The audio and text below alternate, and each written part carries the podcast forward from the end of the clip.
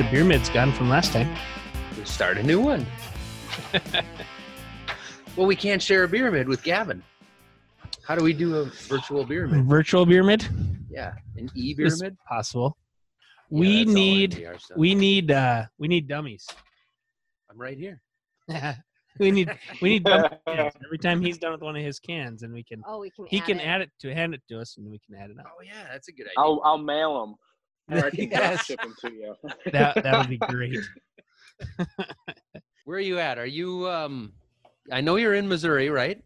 Yep. Uh, Yep. northeast or east central, depending on who you ask. Depending on who you ask. So you're somewhere on the Yeah. northeast east central line. Yeah. Um, Martinsburg's the hometown. Little bitty little farm community.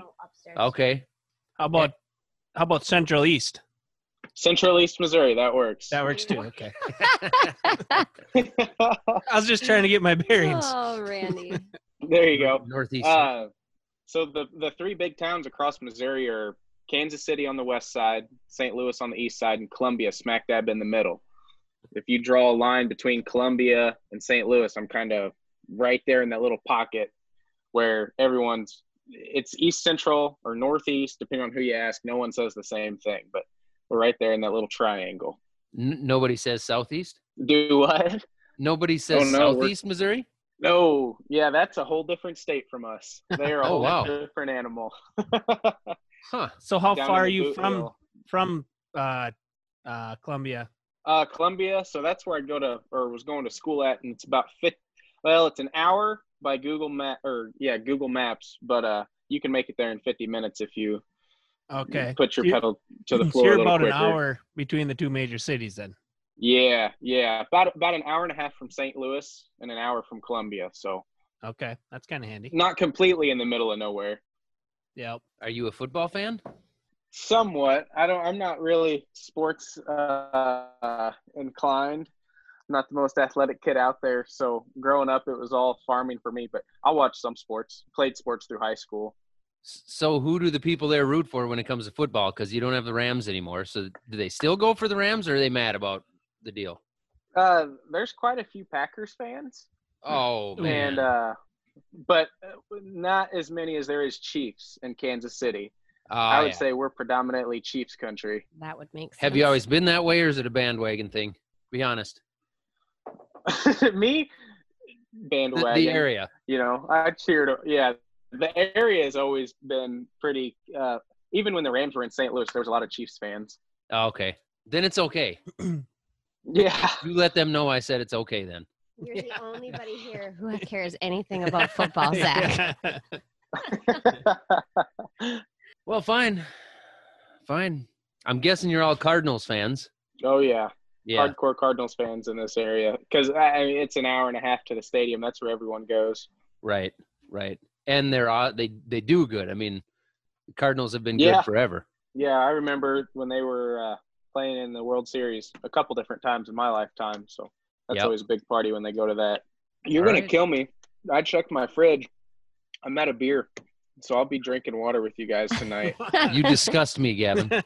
You want to just wait? We can do this a different time. It's okay. I'm I'm drinking water, coffee. so- You're gonna, yeah, you guys are gonna log off the Zoom meeting. End We can't meeting. deal with this. This is off the husk, Gavin. how how how far is Brian Brown from you? You kind of go north, south, west, east of me a little bit, and uh, no, I don't really know. Is what, is what I'm saying is, can Brian drive to your place with beer by the time this podcast is over? No. it could be. What town's he from? South South Central Eastern Ohio. okay, yeah, he's uh, that's a couple miles from me. He can go fast though, and I guarantee he's already got beer, so he doesn't have to stop.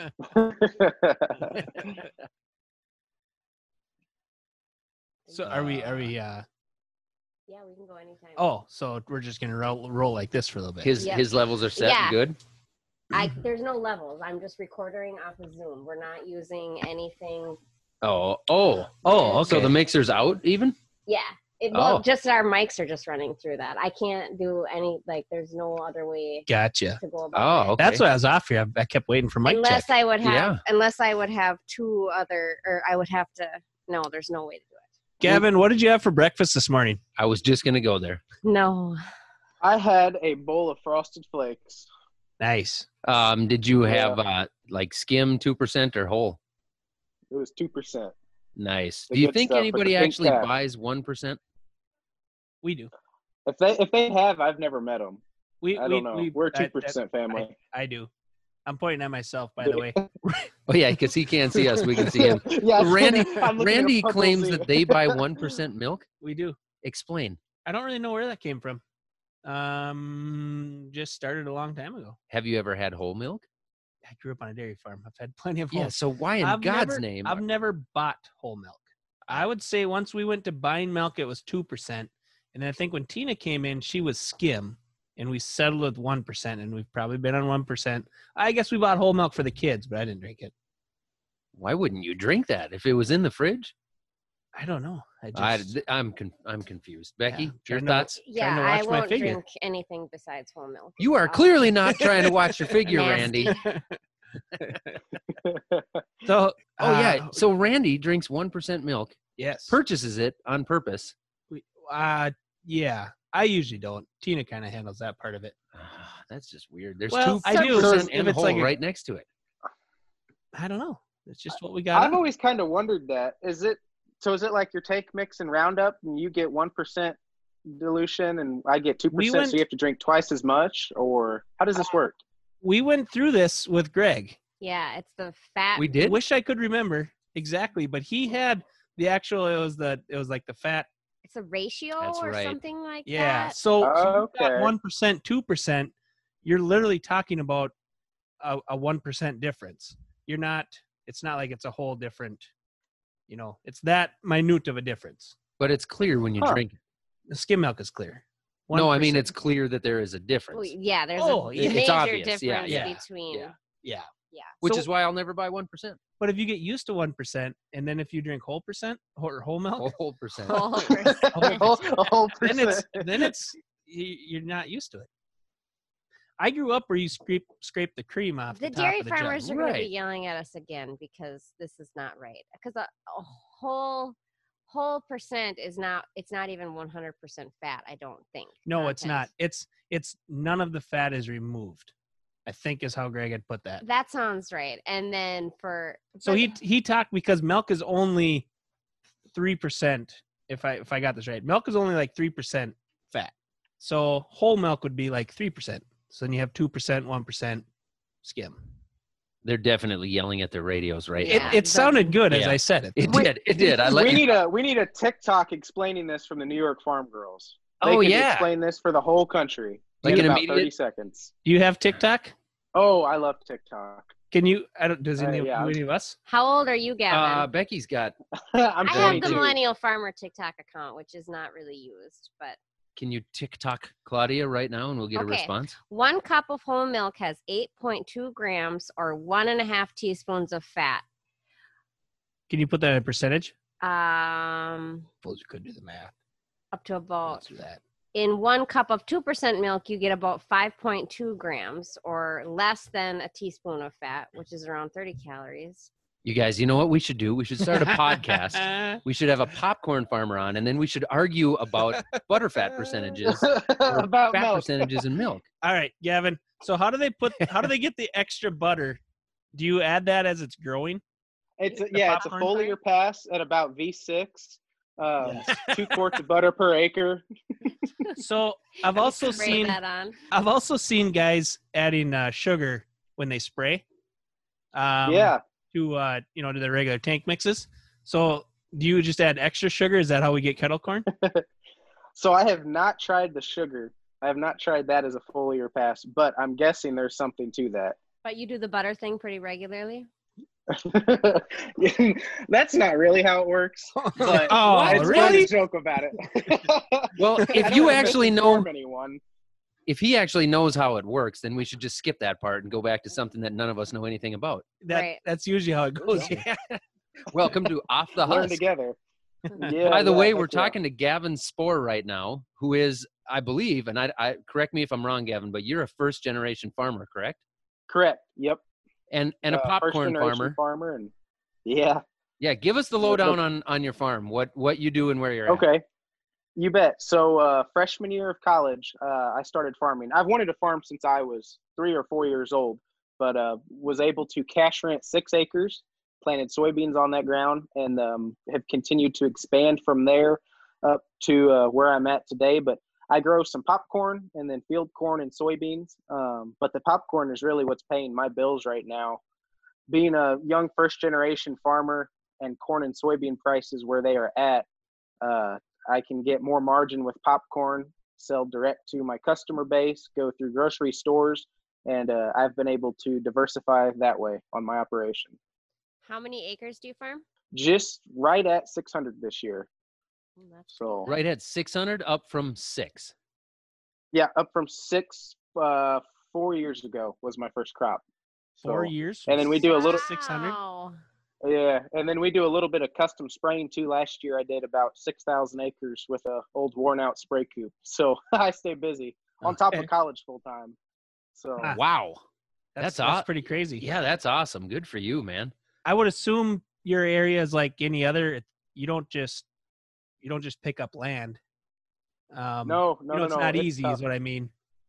Yeah, and there, you know, there's a lot of really great established farmers already. So coming in and starting from nothing, it's it's pretty difficult. But I've got creative with that. Um, half the farms I've rented have been through Facebook or Craigslist, uh, and then a couple other ones have been word of mouth. So Nice.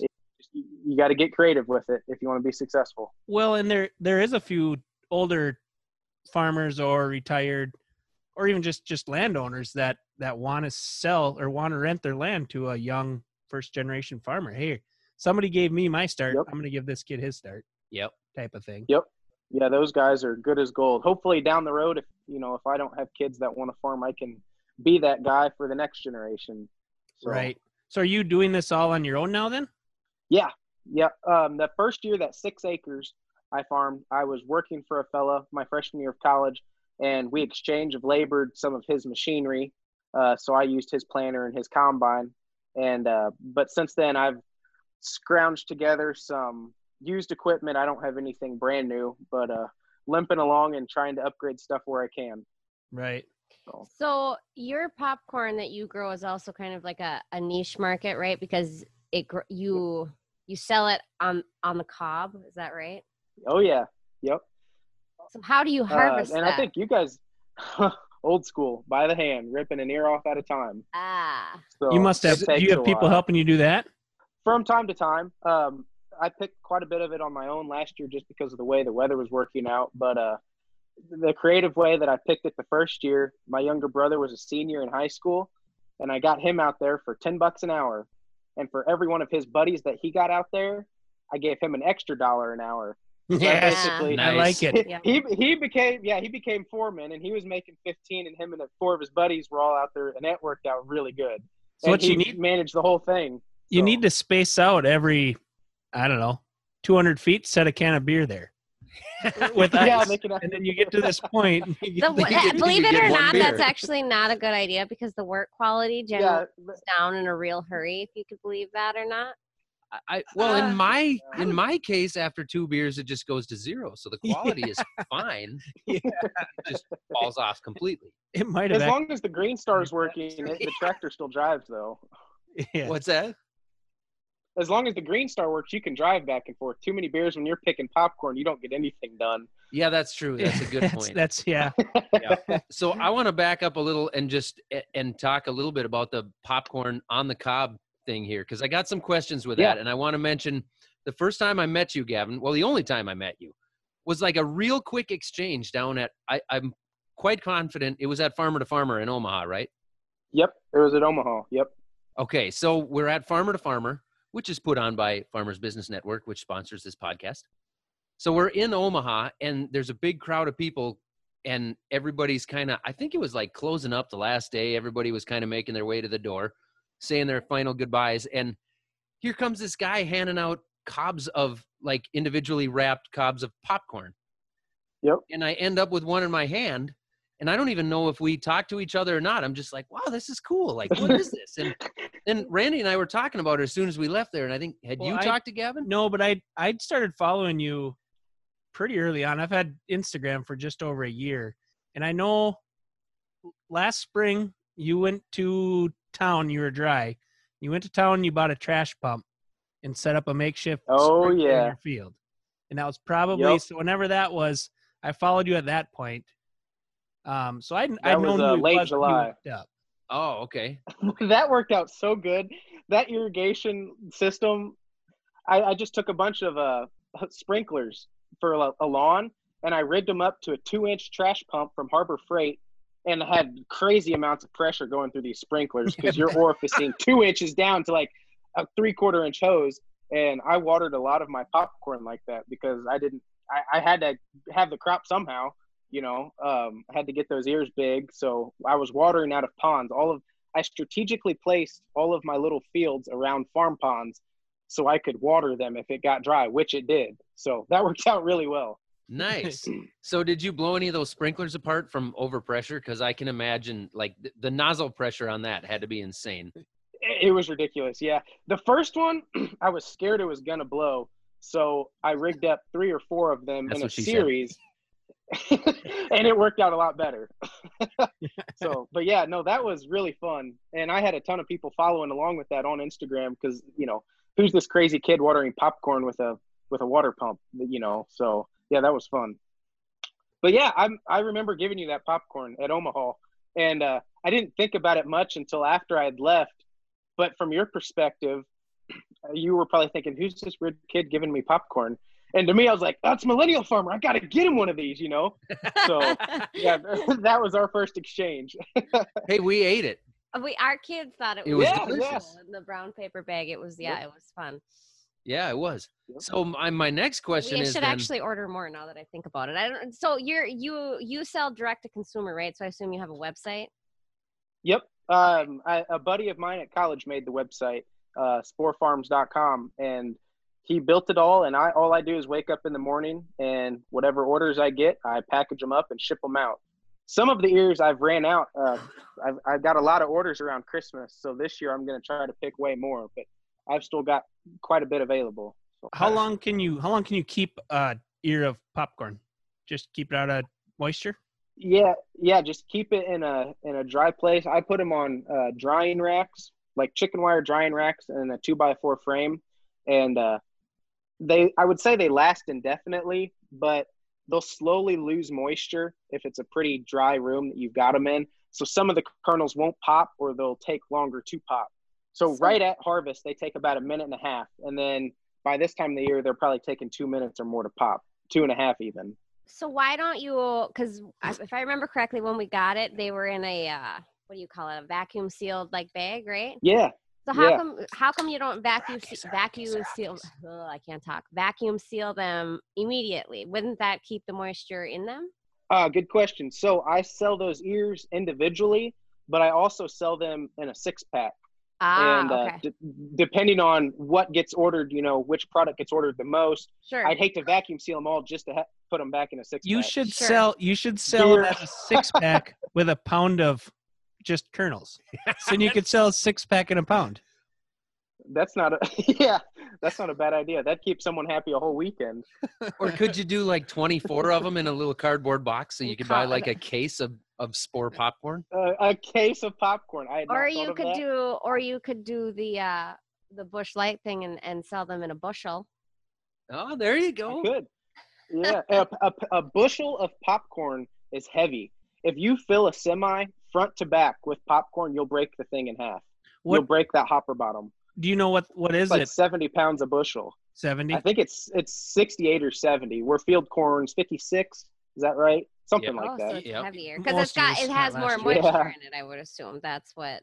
Yeah, and I, it's is the weight. denser and yeah, yeah, that they don't heavy. they don't dent, so you know it's a dense kernel. Right. Right. Like But- soybeans are 60. Yeah. Yep. So what? Uh, how did you decide you were gonna sell popcorn on the cob? Like, it, it- I mean, where? How do you even? How did you know that was a thing? Is it and is it all sold like that? Um, not all. No, I sell all kinds, and I I've got 50 pound bags. I sell to kettle corn companies. The uh, the cobs are kind of a fun, even more niche product than popcorn itself, and they Okay, do so you really actually good around sell. Christmas. You actually just sell basic popcorn, also. Correct, correct. Okay. So I've got two pound bags, and you know that go through grocery stores, but then the fifty pound bags go to high school concession stands, um, kettle corn companies, places Sure. like that that buy in bulk. Big Stone Egg Service Cool. needs a 50 pound bag. I think Oh they yeah, do. Randy we have has we, a popcorn we have a popcorn machine. machine, at work now. Uh, Yeah, we got yeah. it last fall, and it gets uh, two to three batches, two to three cups of popcorn a day.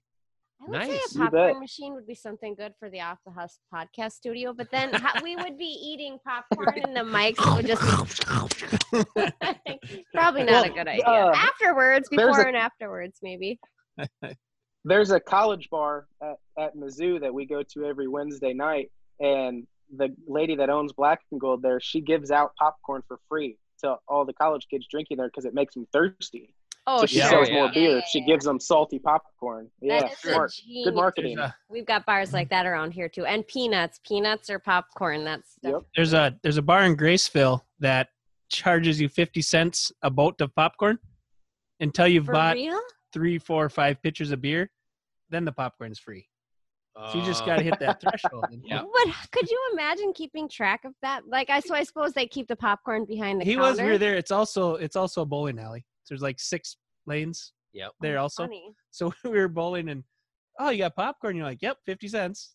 And then after, well, by the time we're in the second one and about the third pitcher beer was coming out, he's like, all right, these guys are here Yeah. to spend money. Right. I suppose he maybe gets kids that come in and just Eat the free popcorn. and Probably. don't buy anything else. But Yep. Yep. Yep. Fun fact. Fun fact. So are there are there markets on popcorn similar to commodity corn, or how does that work? Can you look at the Chicago Board of Trade and see what popcorn is doing today? Um, I don't believe so. I think most popcorn is. I don't grow for a big company like Orville or, or Jiffy Pop or any of those. All of mine gets direct marketed, but I think that popcorn prices get based off of field corn somehow. You know, they take a field corn price and then add a premium to it. Uh, I'm not sure how they decide. Sure. That. There used to be quite a bit of popcorn grown around us because there was a p- processing plant not too far away. But then when ethanol came along, corn prices got so good and the yield started going up so high, the premium from the popcorn wasn't, you know, they weren't making as much as they could with field corn, and it was a lot less steps. So uh, there's almost no commercial popcorn grown around me now. So what do you sell it's your all pop- Indiana. what do you sell your popcorn for? Uh, just pick up like a two pound bag in a grocery store. So a two pound bag in a grocery store would retail for like five ninety five, and it's the equivalent of thirteen microwave bags. So So, if you figure micro, Your first year you started selling grocery stores. What did you sell it for? it's it's been the same price all through. Oh, um, and I, I just decided, yeah, and I really had no clue how to price it because I didn't know what my yields were going to be. That's that's so what I I was just curious. walked into. if So you started one Yeah. and then are you out- your own like sales and marketing too, or have you hired people for that now at this point in time? Are you no, still I'm- I'm- knocking? You go knocking on grocery stores' doors and say, "Sell my popcorn." cold call every single store that I've got in. I, I walk in, I love this. The first store I got in, I walked in, I still do it. If there's a cashier or someone there, say, hey, I need to talk to your manager. And half the time they freak out and they're like, oh my God, what I do wrong? Why does this guy want to talk to my manager? I'm like, I've got a product. And, uh, and I get introduced to them. I ask for a few minutes of their time, or if they're busy, if I can come back at a later date and uh, just tell them about my farming operation, how I'm a young farmer, and uh, I've got popcorn and uh, I provide a shelf, like a little stand Sure. that it gets sold on. That way, they don't have to take shelf space away from a different You give them a display. Eh, yep. Correct. Yep. Which also helps the popcorn sell because it stands out from everything else. Uh, so I think 14 stores now, or 15, something like that. And uh, you just walked into and You said that you went to college. So what did you go to school for? uh, went to Mizzou. Just uh, I haven't graduated yet, but I finished up my senior year. I'm gonna have to make a victory lap. Uh, Ag Systems Management, which is like a glorified farm boy degree. So, So, we yeah, get a little bit of business, and I got to jump back to the marketing of this. This is this is what fascinates me as a farmer because I I I hear consumers talk all the time about how you know you just you just grow other things. It's as simple as that. If corn and soybeans don't make you money, you just grow other things. But obviously, Mhm. as a farmer, I got to have somewhere to sell whatever these other things are going to be. So you you found something that works for you. you got popcorn, and you said you're up to 600 acres now. So how many acres? How many acres of that is popcorn, roughly? Roughly 40 this year will be popcorn. Um, I've got some kettle corn companies that are going through quite a bit, uh, and it yields about 3,000 pounds an acre. So That was I'll my have- next question. yeah, yeah, about 3,000 pounds an acre is what it yields. So I've I've got a lot of popcorn to sell, and if I don't sell it, it, you know, I can't take it to the local elevator. So there's a lot of pressure there to make sure it all gets moved out the door. Right. So so you So- are individually as one person trying to figure out what to do with 3,000 pounds times 40 with that popcorn. Yeah. And you, what did you say? And you Four- lose some uh, 40 acres. You lose some through the cleaning process. So out of the field, you're wanting about 3,000 pounds, but you'll lose about 10% of that through the cleaning process. So, oh, but so, yeah, still so only 2,700 pounds. I mean, you So should, do you're you- good to go. It's do pretty, you- se- pretty easy. Yeah, yeah, yeah, yeah. Do you have your own cleaning setup? I did my first year just for a little bit. It took me an hour to clean 150 pounds, and I was staring at a, a grain bin full of grain. I thought I'm going to be doing this till next July. So I work with a company out of Kansas, um, and they clean a lot of sunflower seed and soybean seed. But uh, they clean my popcorn, and then they clean I think two other uh, small family farms popcorn seeds uh, in January. You know, once they run all their main crops, they can they- run our popcorn. Do they bag it also then? yeah. Uh, so they're they we I take it to them in a semi load, and they bag it all in 50 pound bags, and a robot stacks it on a pallet. So it gets brought back to me eh, on a pallet. You know, 50 pound bag, 50 bags per pallet. And from there, I'll wholesale that to kettle corn companies in that same 50 pound bag, or break that bag down into the two pound quantities for retail. Okay. Mm. So who who's who's shrinking the shrink wrap the individual ears for you? Are you doing that somehow? Nice. I yeah, very busy. I really need to find a, a a way to not do everything myself because there's lots of sleepless nights. It's a challenge. We can identify with So that anybody- for sure. Anybody listening, the three or four people that'll hear this, he pointed to himself. Yeah, Oh, that's how this yeah. is radio. yeah. I thought of that. Oh, too. excuse me. Yeah, I, yeah me. Good I've- I've catch, Randy. this, uh, but this is this is a breakthrough thing for us because this is our cool. first Yeah. not in person, not in studio Oh yeah, we're z- we're we've done. zooming this meeting. Yeah, so Gavin Yeah. gets the luxury of being our guinea pig. So Yep. congratulations to Gavin on that. Cheers. Yeah, yeah. Oh, hold on. Yeah. Cheers, Gavin. You yeah. got- oh, there's his water. Cheers, water bottle. There's my new Busch Light, the corn cob one. It's I don't know if it's a Those are popcorn good. cob. They, it could be. It could be. Uh, so when it comes to popcorn, is there GMO popcorn? There is not. So it's all non-GMO. Every single bag of popcorn you will buy in a grocery store is non-GMO. And if you're paying more for the, I mean, there's stuff out there that's got that non-GMO label and they're charging an extra dollar for, which there's no alternative. That kind of grinds my gears a little bit. But, You know, not because it's non-GMO, just because it's kind of sly marketing, in my opinion. like so none of my non-GMO bags say non-GMO. Yeah. Yeah, Orange- yeah. Yeah. Well, oranges. So, but o- on the flip side of things, I got to ask. So, do you put non-GMO on on your product? Because if you can make an extra buck, I mean, wh- wh- why wouldn't you? It, yeah, it's maddening, Yeah, but so- why wouldn't you? I don't personally. Um, just, I guess, I, I don't. Out of I don't want to market to my consumer. Yeah, yeah. So I try to. I- I definitely. My popcorn's not going to be the cheapest stuff at the grocery store just because I've got a, a lot of money invested in it. Um, but I'm not charging the premium because I sell it as non-GMO. I try to tell the whole backstory behind it. So a consumer, if they want to learn where that food's coming from, they can go to YouTube or Facebook and they can watch that seed get planted, grow all the way through harvest, and then get cleaned and packaged and shipped right to them. They can see that whole process if they're interested in that. So that's where I try to glean my premium from is uh, showcasing the entire growth process. You have a YouTube channel, Gavin? Yeah, it's not anything near as nice as yours, but I, I post on there from time to time.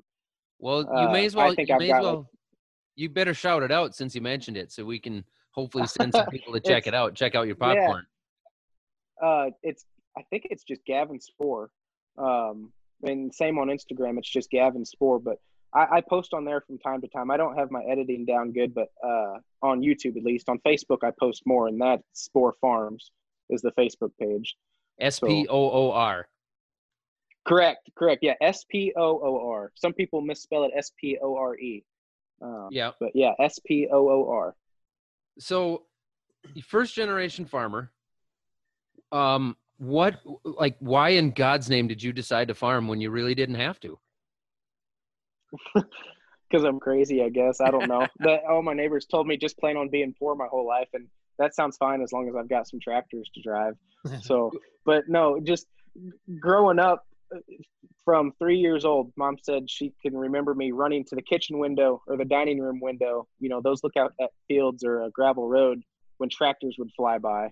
And uh, I- I'd get a little bit older. I'd start riding with my neighbors in the buddy seat and grilling them with questions about why they were growing crops this way or, you know, what's the point of having a six row planter instead of a 12 row or, or four row you know just silly questions a, a seven year old would ask and then as i got older and got my license i started working for farmers and it developed into a love for the agronomy and then now with popcorn the marketing side of it and just producing food for the country and the world really um, it's i enjoy it i don't do it because i want to thank you i just i really do it because i love being out in the great outdoors and, and growing stuff watching it go from a seed to a crop I think that's most farmers. Yeah, we're not we're not asking for a thank you, but like you say, it's just that, like the one thing that I like to point out is most people in whatever they do, whatever their job is, they don't actually get to you know see their hard work come to fruition the way that a farmer does every year.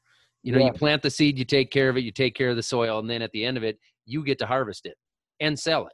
Hopefully. it's it's beautiful it's a beautiful thing yeah hopefully get to you know get to sell it and, and make a profit from it but i yeah i just was so fascinated with that from a young age as a young kid it was huge tractors diesel smoke and dirt you know what more could a four year old want in his life than that uh, but then once once you get older you realize there's a, a reason behind why they're doing all these steps and uh, you know being able to raise a family on the farm having a community surrounding you it's I don't know. I think it's really neat. I'm glad that I've been successful up until now and get to continue to grow.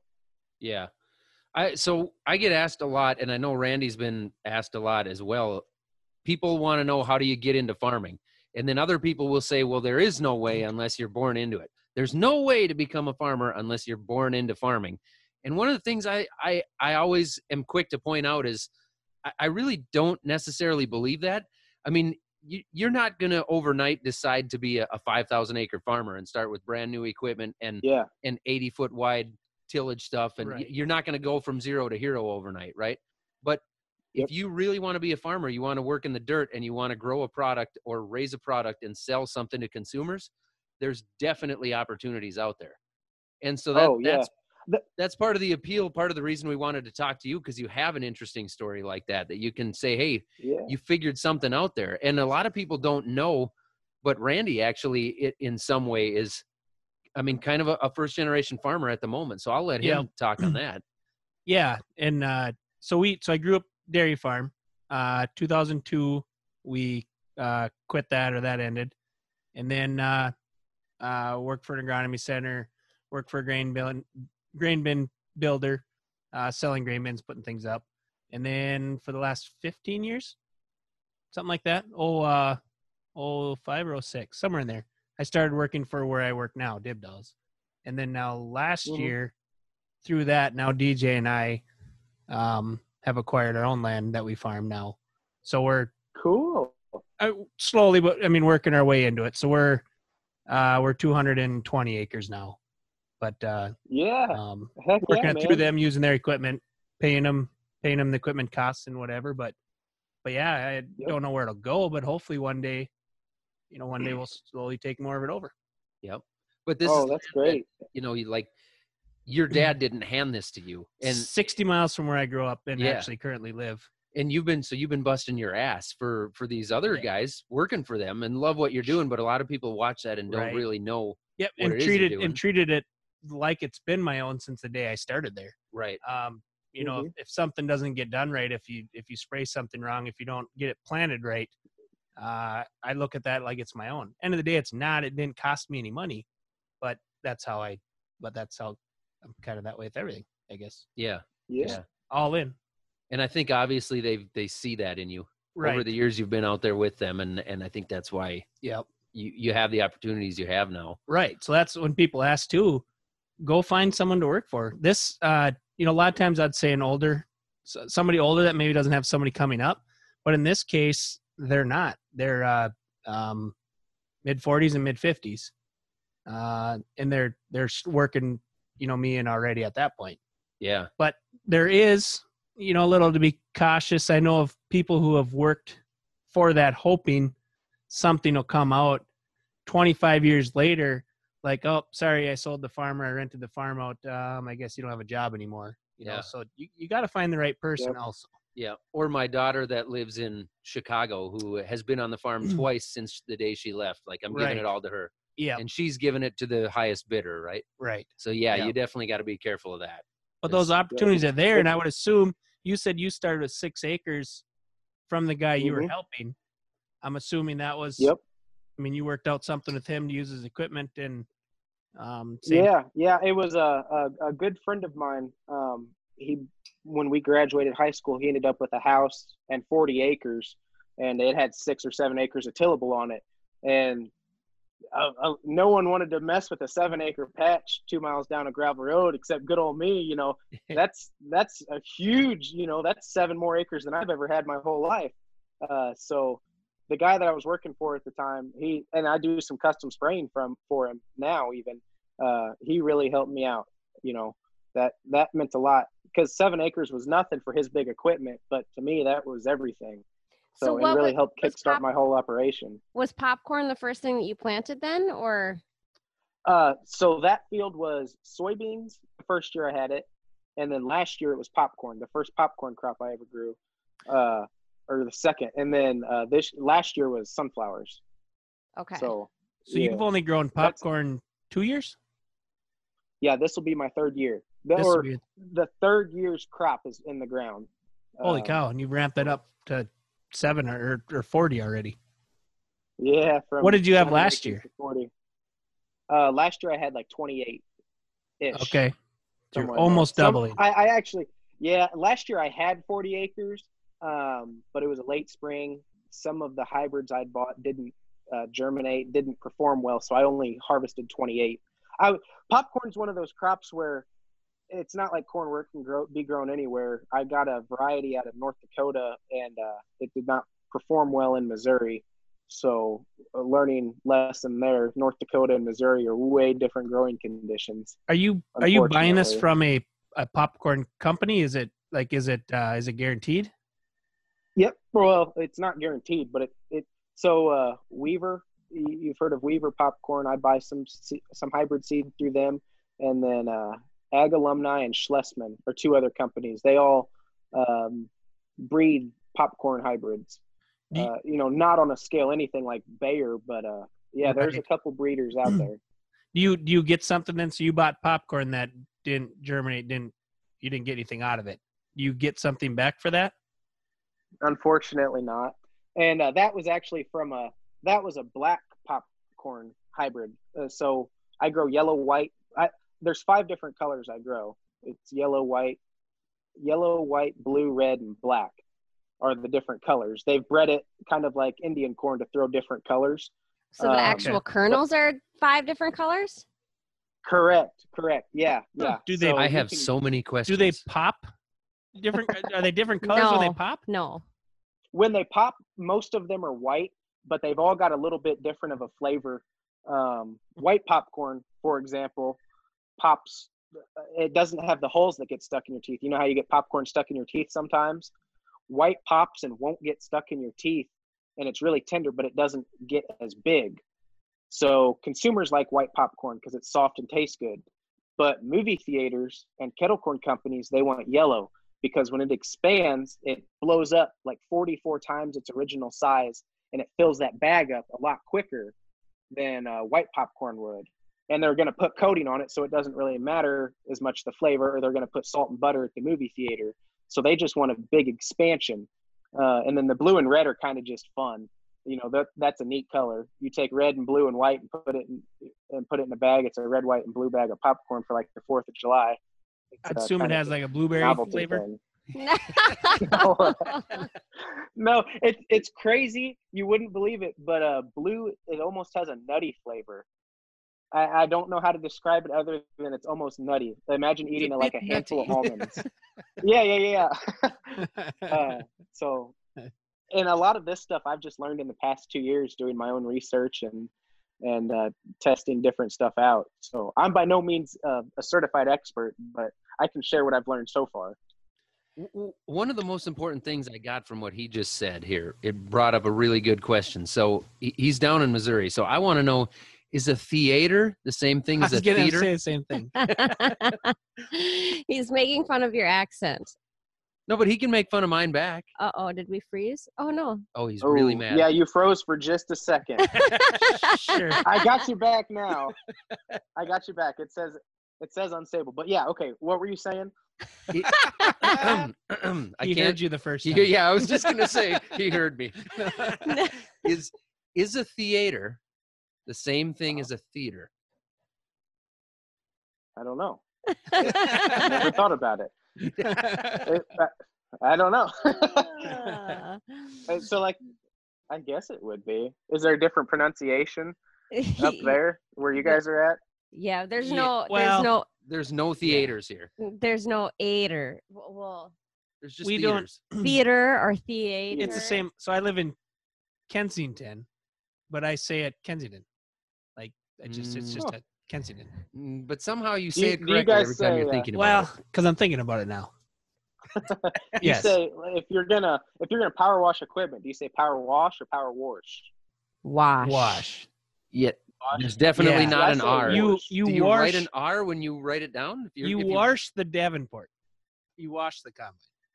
That's my The- grandma used the Davenport. See, okay, I don't. What is a Davenport? Yeah, I don't know either. Um, It's a city in Iowa. we should Google it, but I think it's a I think it's a couch. my grandma used to always say wash and Davenport. We have to look at this up. Gavin, do they say warsh around you? Do you say warsh? See, I got made fun of in high school because I said wash and everyone else said wash. So it must just be a me thing. Oh yeah, it's you. You're pretty messed up. Davenport couch? It is a couch. Why would you wash it? I don't. Especially with a pressure washer. What? Maybe you It's okay. urinated on it. Everybody thinks that I'm from Canada, so I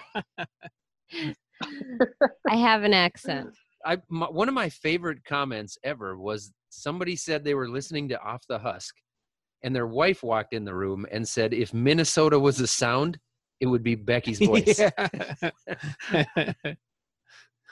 Gavin's mad again. Ah. I can I can hear you guys for the most part. It's cutting a little in and out, but There's just Yeah. just Yeah, enough delay, just enough cuts to make me look at the computer, and then I'm like, "Uh oh, we made him mad." Doesn't No, like no, us no, making no. fun of Minnesota. I'm pretty easy-going. oh, that's good stuff. Okay, so my next question for you then is: When you decided you were going to be a farmer, what Mhm. did your parents think? they were they they have been and always have been big supporters of it. Um, my mom's a nurse in the next town over, and my dad works at a uh, brick plant. They make you know bricks to build buildings out of um, a big factory. So, but my dad loves mowing the yard. He wakes up, throws his tennis shoes on, and mows the yard probably twice a week. And uh, Good for so him. When He's a good need- man. yeah, yeah. When he would need new lawnmower blades or something went wrong with the lawnmower, we'd go to the local dealership, and uh, every time we were in there, oh, new toy tractor, you know. So from a young age, he really helped cultivate my love for farming. He always supported it. I had model farms, you know, all the different equipment. I knew all the model numbers of every machinery manufacturer. Uh, wake up on Christmas morning and there'd be toy tractors in the stocking. Um, so they've they've been really supportive. Dad will if I need picked up at a field or moved to a different farm, uh, he's always right there to to help out. So yeah, so you are big supporters. you are farming pretty close to where you grew up then. uh, God, I wish. No, uh, I guess I still live in my hometown and farm in my hometown, but spread out north to south, it's almost 45 miles. Okay. So there's there's a lot of driving back and forth. yeah. Yeah. So as Yeah. far as so you you farm a couple different things. It sounds like you're making good money with the popcorn right now compared to everything Yeah. else. So is your goal Yeah, yeah, yeah. obviously you'd want to farm more popcorn if you could sell it. So Correct. you- what is your plan uh, just to get more grocery stores, I suppose, right? Or more movie theaters or Yep. whatever it would be. Theaters. Yeah. however you want to say it. Yeah, get into more of those things. um, You yeah, are a real just keep on expanding that. Yeah, you can. I, would. I love. Uh, fo- you know, big equipment. I think it'd be nice to have three thousand acres, or you know, whatever the number may be. The number doesn't really matter as much as being profitable, but I want to have a good lineup of machinery. Uh, and to justify having a good lineup of machinery for 100 acres of popcorn, I need to have some row crop ground also.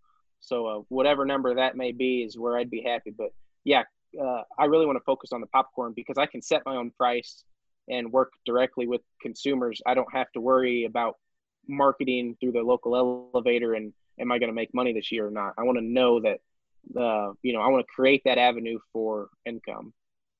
I like it. Is there a? do you have a short amount of time to harvest? Can it? Can it sit out there on the cob as long as it doesn't blow over?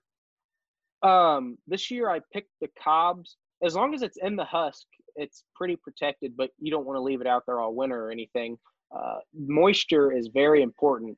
So if you're not between 12 and a half and 14 percent, that's not going to pop. You're going to, you know, at the bottom of a bag of popcorn, you've got the old maids that aren't, that don't pop, the dead kernels.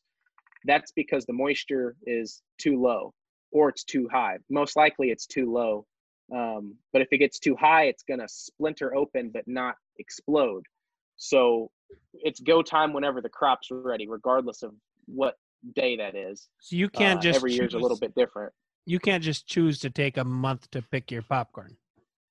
Correct. Yeah, it, it's pretty time sensitive, and uh, I, I try to pick it whenever it's ready in the field because you can't send that thing through a continuous flow dryer.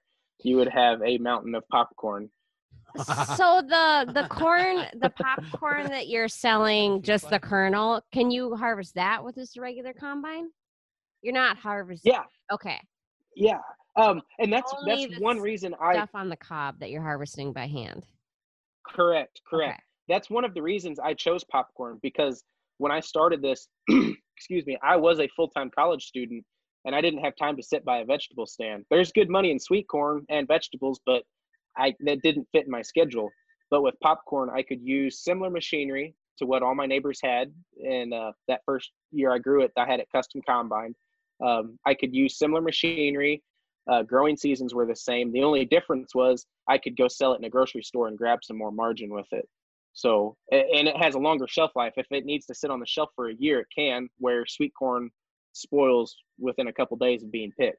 So how long did you research popcorn or how did you like how do you even you just laying in bed one night and you're like popcorn I'm I'm going to grow Do you want my honest answer? Yeah. I thought about it. I thought about it for about a week, and I was like, "Man, I could do this. I, corn and soybeans, I cannot make money. I'm gonna lose my butt." I said, "But I could try popcorn. If I'm gonna lose my butt, I'm gonna do something neat and see. You know, if I'm gonna lose anyways, I might as well do something interesting." So I I totally winged it. Had nothing pre-sold. Planted 15 acres that first year and just prayed to God that I could get it all sold and uh, we actually had a terrible windstorm that came through right as it matured and blew everything flat on the ground. And i thought the crop was a total loss. And that's kind of where i got the idea for picking it on the ear because i went out there and i just picked some. And i thought huh that's a whole cob of popcorn. I wonder if i throw this in the microwave if it'll explode. And it exploded so then i went out and picked a bunch of them like that this is hilarious. That- you should. that's genius. How you'd probably start someone's microwave on fire, but you should just throw in a cob of just field corn once in a while to somebody. I think the just- whole plant by yeah, the just to roots, see. everything. Hang on, we got to do you, yell at do our you kid think quick. the do you Hang think on. the audience on, let's wait, no we got to play it in we got the, the audience could hear Oh. our um, four-year-old in a penguin costume knocking on our niece's door to let her in let me in i gotta show you something she's got a giant penguin costume head on This is the kind of odd random crap that happens on off the husk, Gavin. Oh, it's great. No, it's great. now she's kicking. Oh, she kicked off the penguin feet. Okay, Isla, you gotta go upstairs now. All done. Upstairs now. She's not listening. No, she's going to Aurora's room. Clearly not listening at all. Uh, so you really just like in a ditch moment effort, you went and picked a couple cobs. out- So then after you threw that one in the microwave, did you go- go out and pick the rest of them off the ground? And Well, I would assume he ate it Yeah. first. Yeah, it sounds yeah, yeah. delicious. I had to eat it to You make buttered sure it was good. salted Yeah. it. Yeah. um, but yeah, I picked about 3,000 that year. Uh, and the rest of it, we were able to combine. One great thing about popcorn is the stalk is very stringy. You know how uh, field corn is really brittle. If it falls over, you're almost screwed. Popcorn is like almost like rope. As long as you can get your snouts of the combine head underneath of it, you can suck it into the combine. So uh, popcorn, it falls over pretty easy. One good windstorm after it's mature, and it's gonna lean pretty good. Uh, but as long as you can get your combine snoots underneath of it, you can get it harvested. So, uh, but yeah, I I picked a couple, realized it would pop on the cob, and then went out and picked a whole lot more. So crazy. Hmm. When you're talking about the stringiness of the uh, plant, do you think that there's? I mean, obviously, somebody at Bayer knows that. That like, why wouldn't they be genetically modifying the crop to use that kind of to get that stock? I had a lot of brittle not thought stalks about last that. year that broke over and they were a problem. I would have loved some stringy corn. Yeah. So yeah, I mean, Yeah. somebody up I- there at um, Bayer should be on that. I would think. Why not at I was FMF expecting Genetics? the worst. Yeah, there you go. I, I was I was expecting the absolute worst when we pulled in to combine that. I thought it was just going to be a mess. We had a corn reel and everything, but I thought it was going to be a disaster. And we started going, and it just sucked it right into the combine. As long as you could get your snouts under it, you were. It was a little dusty, uh, you know. The kernels we, we had to clean them really good to get all the, you know, because they were laying almost on the ground. But uh, yeah, as long as you can get them underneath that combine head, you can pull them into the combine How do you because it's so stringy. How do you clean a hundred thousand pounds of kernels? Individually Uh, hand wash each one. No, no, not quite. No, we uh, we send it to that seed cleaner over in uh, Kansas, and they run it through a seed cleaner, and then they run it through a gravity table, which shakes it by gravity. So the cleaner is going to miss. Say you've got little pebbles or little rocks or little mud balls that are the same size as the kernel. The cleaner is going to miss that because they're all the same size. Right. So then you run it through a gravity table, which is going to sh- shake those Shake off out. And then you run it through a uh, color sorter which it's falling in front of a an infrared light and it's catching in like a millionth of or a hundred thousandth of a second. It, it can catch uh, dirty kernels or moldy kernels or any off stuff off color and it shoots a puff of air.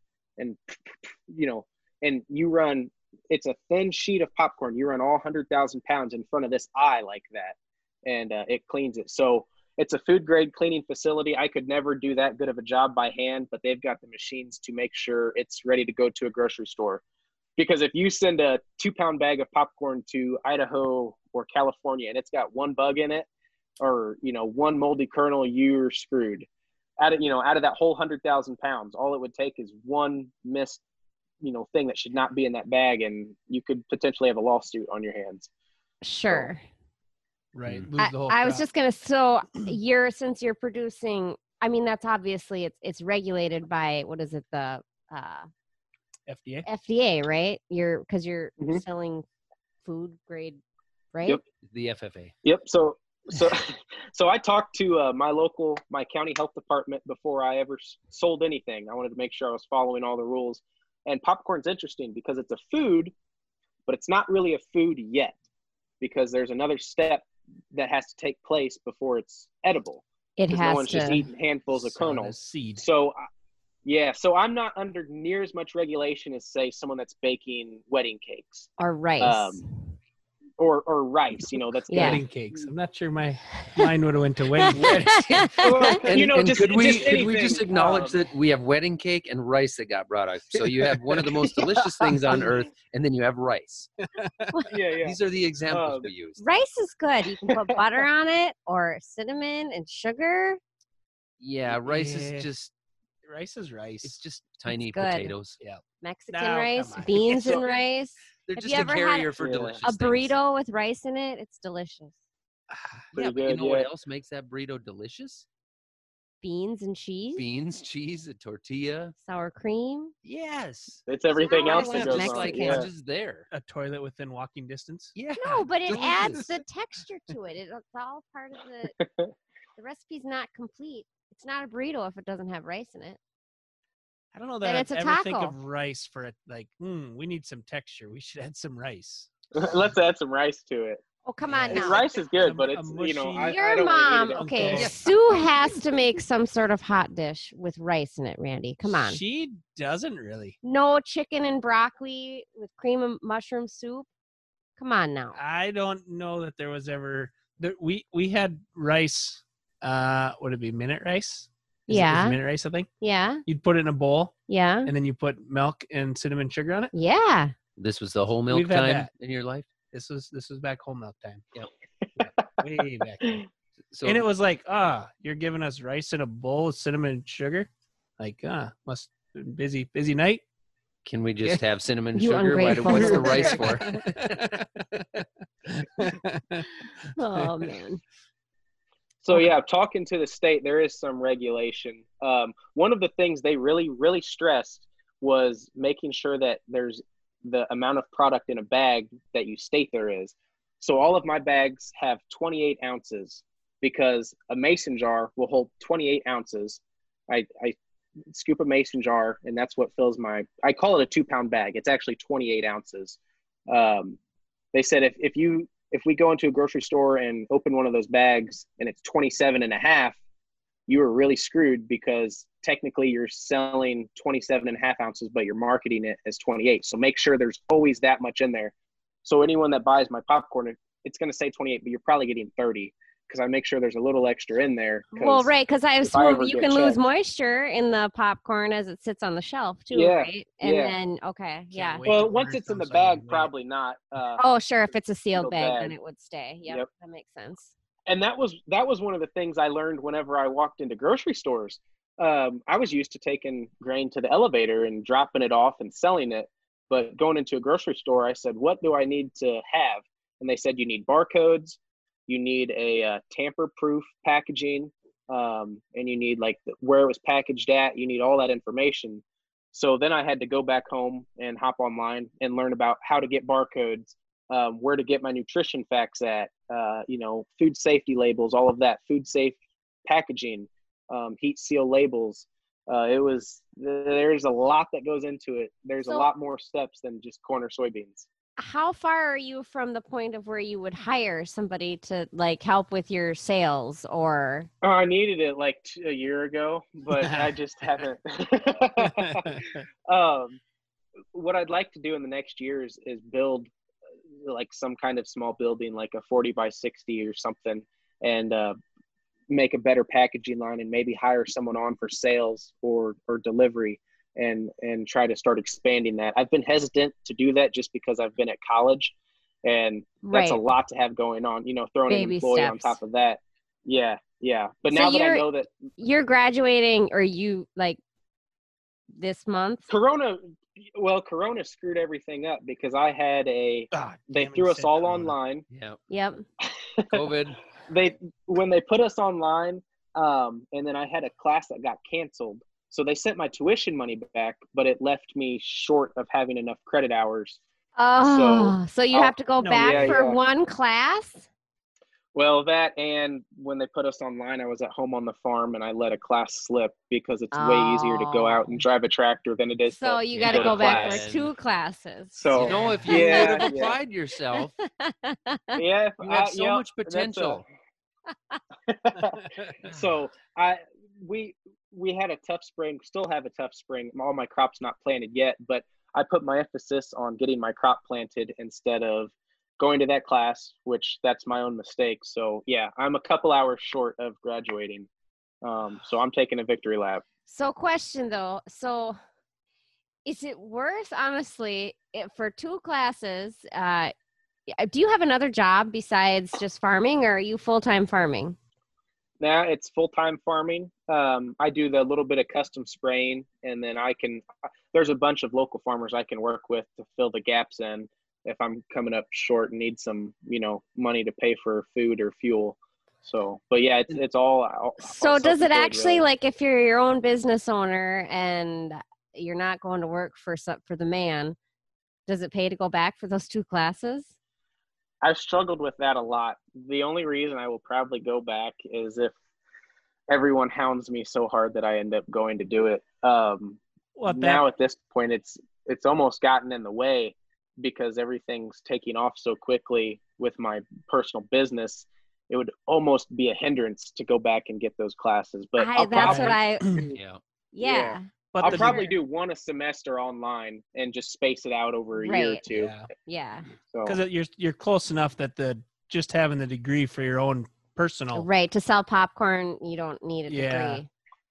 You're close Yeah. enough to just get that would maybe be worth to spend the money and the time. Right. But then again, like even if you say you didn't finish it and you needed the fallback, I would think you could always go back and get those two classes just to get your yeah. degree or whatever. Well, But yeah. I, I've kind of thought about it in my mind. You know, what if 30 years down the road, um, you know, they they they write a story about me like Bill Gates. You know, college dropout becomes popcorn millionaire. Uh, that's a way better headline. I like it. That's a way cooler headline than Yeah, a for sure. for sure. we'll see. One of the things I always keep in the back of my mind is if you if if times get tough, I can always dance on the weekends.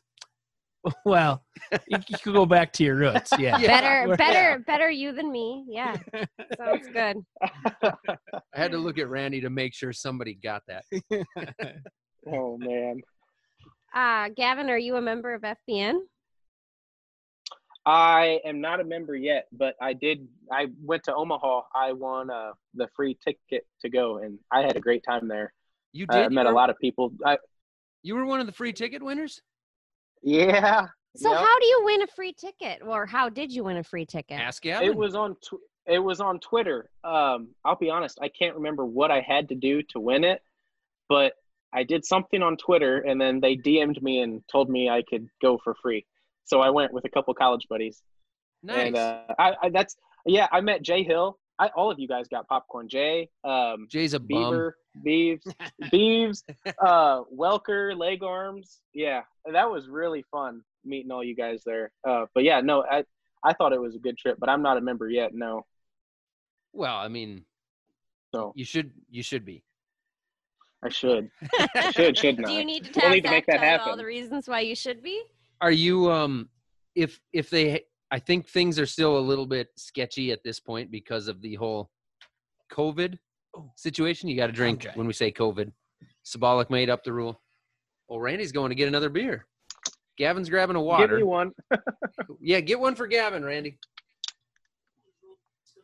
Okay, so if they have another uh, F2F down in Omaha, are you going to head over there? And how far is it for you? Oh, uh, I I I like driving. It was a fun road trip. I'd never been to Nebraska before. I think it was right about three hours, if I remember right.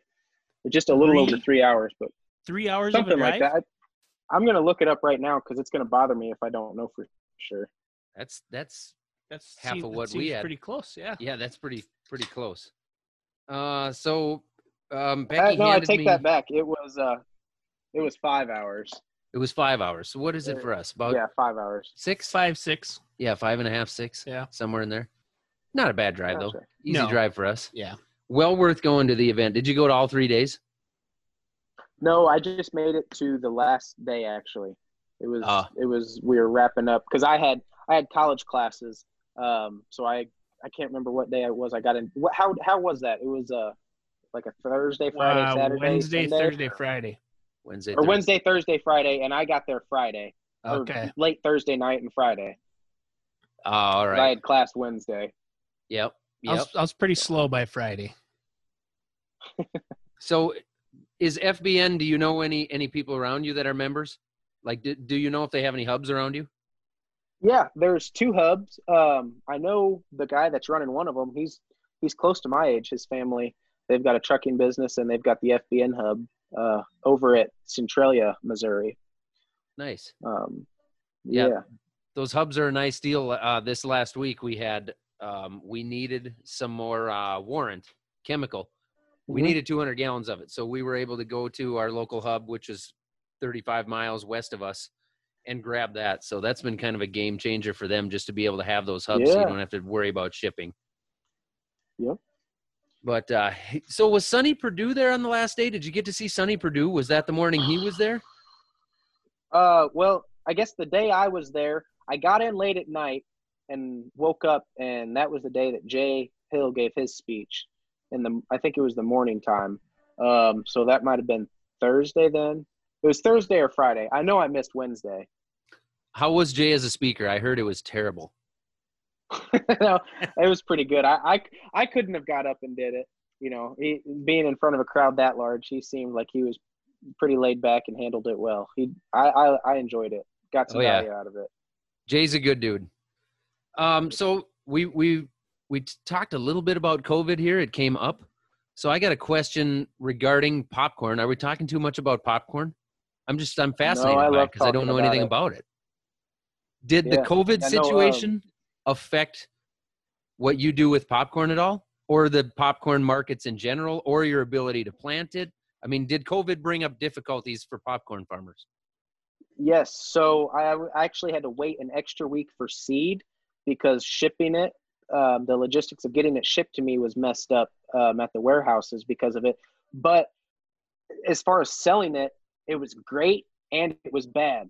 So kettle corn companies like to get out and start popping, and there's you know on roadsides or at gas stations or fairs and whatnot they weren't buying much here until just recently. We're starting to get opened up and everyone's getting going again. So my and movie theaters they were closed, so they weren't selling anything. Is that But- like a theater?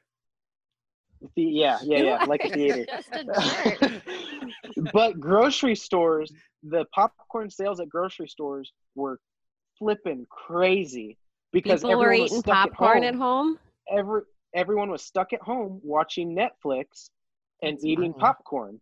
So the grocery stores, I I would no sooner get a grocery store restocked, and a week later they would call and say, "Hey, we need more. This is." And there was a few items that they had mentioned were selling like crazy, but popcorn was one of them, and you could not keep it on the shelf. So grocery stores went like this, and wholesale went like you know went the other way, Sure. went down. Um, but now that everything's starting to open back up, some county fairs are, are getting canceled. Um, so I won't sell as much kettle corn kernels to those guys, but uh, they're starting to um, buy some again. So We So canceled our state fair. Yeah, Minnesota. Yeah, is- Minnesota Mm, State South Fair. Oh, Dakota my just goodness. announced they're still having their state fair. I'm I'm getting a little closer to just stepping over the border I- and moving yeah. to South Dakota. if anybody out there is interested in adopting a 35 year old farmer, I mean, I come with a lot of baggage, but I'd gladly move to South Dakota.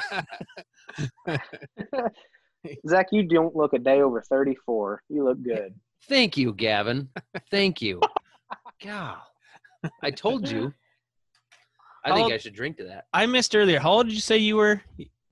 22. 22. I was going to guess 22, 22. 23. You are young. Yeah, I'll be I'll be 23 in November. So is what you need to oh. do is is kids. Is You need kids? kids. Get cranking some kids out and there's your labor. Oh yeah. yeah. but then there there goes all my money I could buy tractors with. Yeah, that doesn't. Oh, definitely. It's a it's a really- give Yeah. and take. Plus, yeah. he's he's lying. I have children, and all they are is more labor for myself. Yeah. You want something done right, you're gonna have to pick that popcorn yourself. Yeah, yeah. Man. I will say, uh, being at the age I'm at has definitely been um, good for starting a farm because I I don't have to worry about um, having a wife or kids. I I'm on my parents' insurance until I'm 26, so there's a lot of things right there. Um, You're I living can the live pretty cheap. It it doesn't Yeah. take much to keep me going, so I can invest every minute of every day and every penny I make back into my farm if I wanted to start farming and I was leaving a, a secure job in my 30s or 40s, it would be a lot tougher to make happen. So, right. Because I would um, assume you could live pretty cheap if you had to. Yep, just a couple steaks a week and a 12 pack of beer, and that's basically my Right. food bill. Well, stripper money.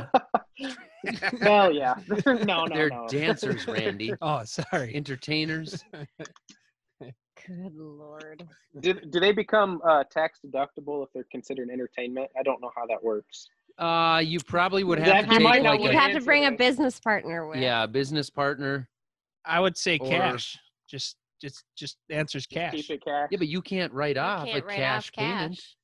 Well, right, but you also don't have to pay taxes on a cash payment. You already paid taxes on it to get that cash. Trust me, Randy. You want to write that check. Listen to him, Randy. He sounds like Yeah. he's talking from You experience. just start a tab. Well, you find, you know what you could do? I've heard of people who have maybe done Oh, things like this. so I was, I was talking on their side. oh, oh, Yeah, oh, for on- yourself though. Yeah. Oh, not as a consumer. correct. Oh, oh, okay. Oh, okay. See, I guess I've never, yeah, I, I struggled there to flip that around. Right. I've always been on the consumer side. well, except for your college days. well, yeah, I mean, thing, times get desperate, you know. You do what you got to do. Like Gavin, you get, I mean, you think outside the box.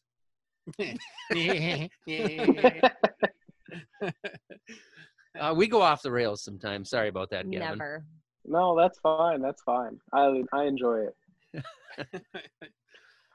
so growing up, uh, a wannabe farmer, I guess I'd call growing up. Yep. Uh, you said you were working for neighbor farmers. At what age were you were you getting into that? And was it ever like a full time thing? I suppose you're still you're still high school. Yeah. Um. So, I played. Uh, I guess my freshman and sophomore year of high school, I was playing baseball, softball, and football. Uh, but the second I got my license and turned 16 and I could drive to work, I dropped all sports completely, put on like 20 pounds because I wasn't working out anymore, and uh, started working for local guys. Uh, especially through the summer, I could get good hours. 2015 was a soaking wet year, and there was one week I think I had 90 hours in just running a tractor because we tried to get all the beans planted in one week. So uh, that's another thing my parents taught me was work ethic. Not necessarily on a farm, but just in general, work hard for what you want and you can achieve it. Um, and yeah, so at 16, 17 years old, I was putting in 40 plus hours a week and on top of high school full time, loading hogs in the middle of the night for local hog farmers, just anything to make some money and and put that towards. Well, at that time it was you know truck parts because I wasn't you know at, at 17 you're not thinking about saving money, you're going to spend it, but just Right. making as Yeah. much money as I could. And you can't get in Um, strip clubs. So yeah, no, I guess No. I guess yeah, you can't get in at that age. Not unless you know a guy. They'll let anyone work for them. so but yeah working i was work all throughout high school um, and then when i went to college i was working for two guys i would work for a guy at home on the weekend but during school week monday through friday when i was in columbia an hour away there was a guy i would work for in the afternoons so i was doing full-time school and also getting in 40 to 60 hours a week i would set the auto steer on a tractor doing spring tillage and open a book and study until I got to the end of a row, turn around and set the disc back down, and then start studying again if I had a test coming up. So lots of running and and uh, just chasing that dream. Are you an outlier? Like in your class, in your area? Is it, it- I mean, are you the weird guy that wants to be a farmer? Oh, I thought you were calling or him a liar. I would never call him a liar. Yeah, this whole show has been a complete lie. I got you up. good. I got you good. Um, I I can only think of maybe two or three other guys, and that are I can think of five or six guys that are my age that are going to farm or take over a family farm. But as far as being first generation in my hometown, there's not one. Um, most of the first generation guys that I network with are through Instagram. So there's a there's a handful of guys that have started from scratch on there, and I network with them. Um, but in my hometown, yeah, there's not many like me. And it could be a it could be a bad thing that I want to farm. Who knows what you know the ag economy is going to do? It it might be terrible, uh, but it's the only thing I've ever wanted to do. So I'm chasing it. Well, it sounds like you're doing all right. I think. Yeah. And as someone who's still fairly young, but I I mean, my dad talks about it a lot, and I've seen the cycles. And when you're a farmer, you're just you're into it, and you see the things. You'll never know what ag is going to do. It's going to go up, Yeah, it's going to go down, and it's going to go sideways. It just is. It, it is what it is, right? When you're in that industry, it's one of the things you you got to learn to deal with. But I really, I really think it's awesome what you've done as far as thinking outside the box and and coming up with a product. And hey, you showed up at F2F and you handed me a, a like a vacuum sealed popcorn on the yep. cob. Like that's just that's that's Yep. that's awesome. Like that stood out to me. Right. Like god dang, and it, and it had a little. Was it? I don't know if it was a business card or if the package had information on it. Yeah, there's like- there's a label in there with it that Yeah. has the the farm name and everything. Yeah. so I'm like, man, when we make this, I gotta I gotta shout this guy out on my Instagram because Oh, this yeah. is just. We did. I thought that was so cool. I respected that the work you were putting into the individually wrapped popcorn and just like here, you take one, you take one, you take one, right? I yeah. l- strange stuff like that pays off. I just thought that was so cool. That that makes me feel good to hear someone like you say that. That's neat. That's pretty cool. I The- remember the day after thinking. you did that. I, Go ahead. I remember you saying, thinking like, man, if you'd have just been one day earlier, we could have had that at four o'clock this morning when we were getting back to the hotel. room. it would have tasted pretty good, wouldn't it? it would have. No, the- like, oh The, man. the day after that, I probably had, I'm not even kidding, probably 200 people come follow me. And, and half of them messaged me, and I probably got another five orders that I had to package up that day just because you tried it and, and showcased it. Put that it on was, the Instagram story. just because you put it on an Instagram story. That was so neat. That was it was really cool to see the you know the power that social media has as far as networking and meeting new people and getting new ideas. It is it continues to blow my mind. It's crazy, no Yep. doubt about it. That's for sure. I think I, I don't. I've said it before. I'll say it again. I really think the internet is here to stay.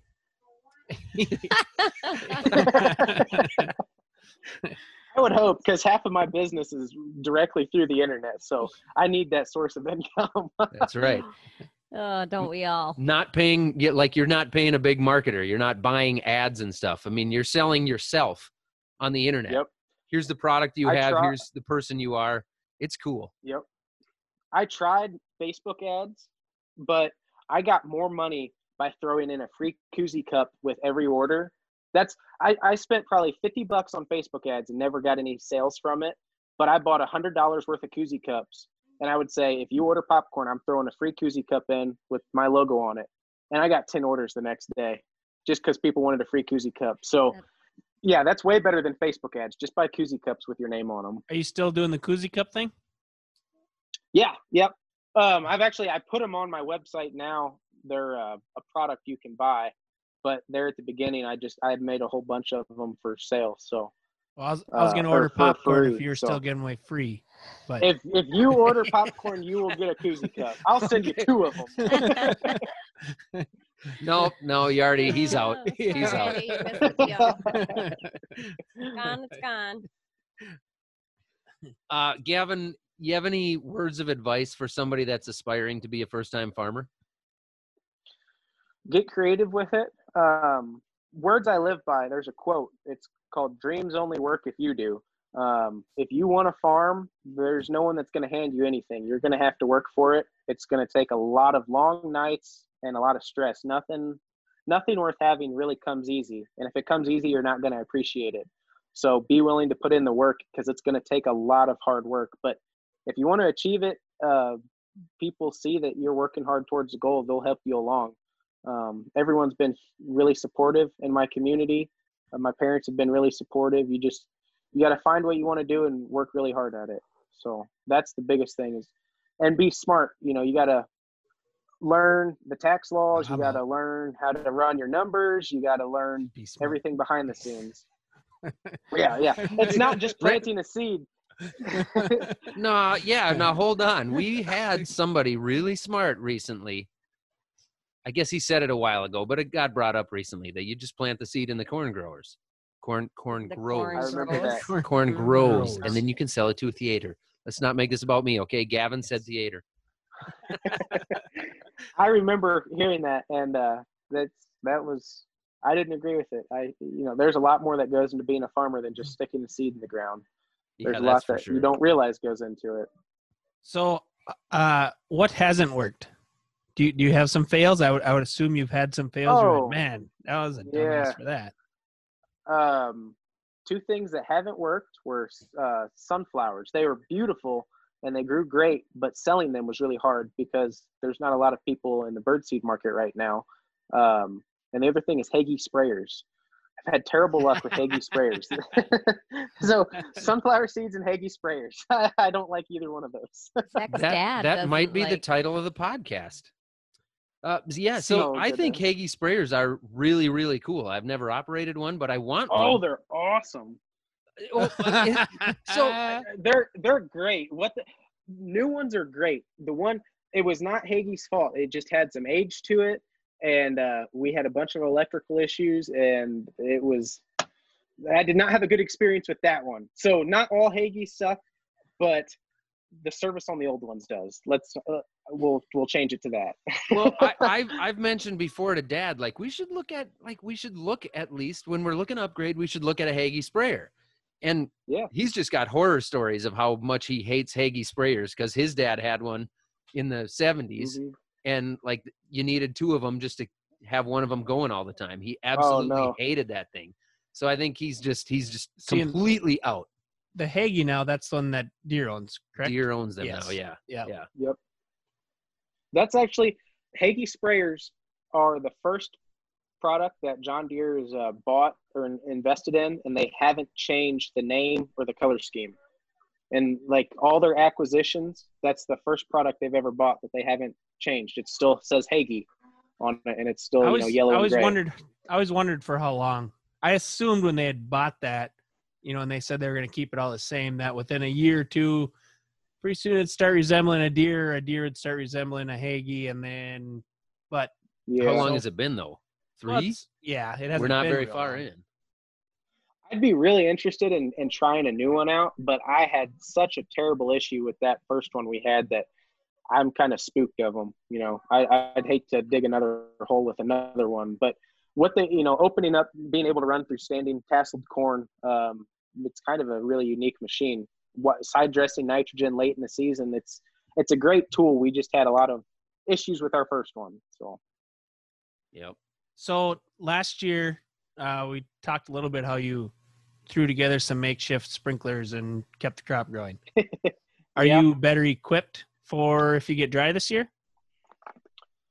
Or did you know, that work so awesome you good. the same? I, it, it it worked really good. That's one of the few things I've built in my life that worked. The first time I built it, uh, I didn't have to have a second or third version. I just got the reducer, and that pump gave me plenty of pressure, and I'd water all day.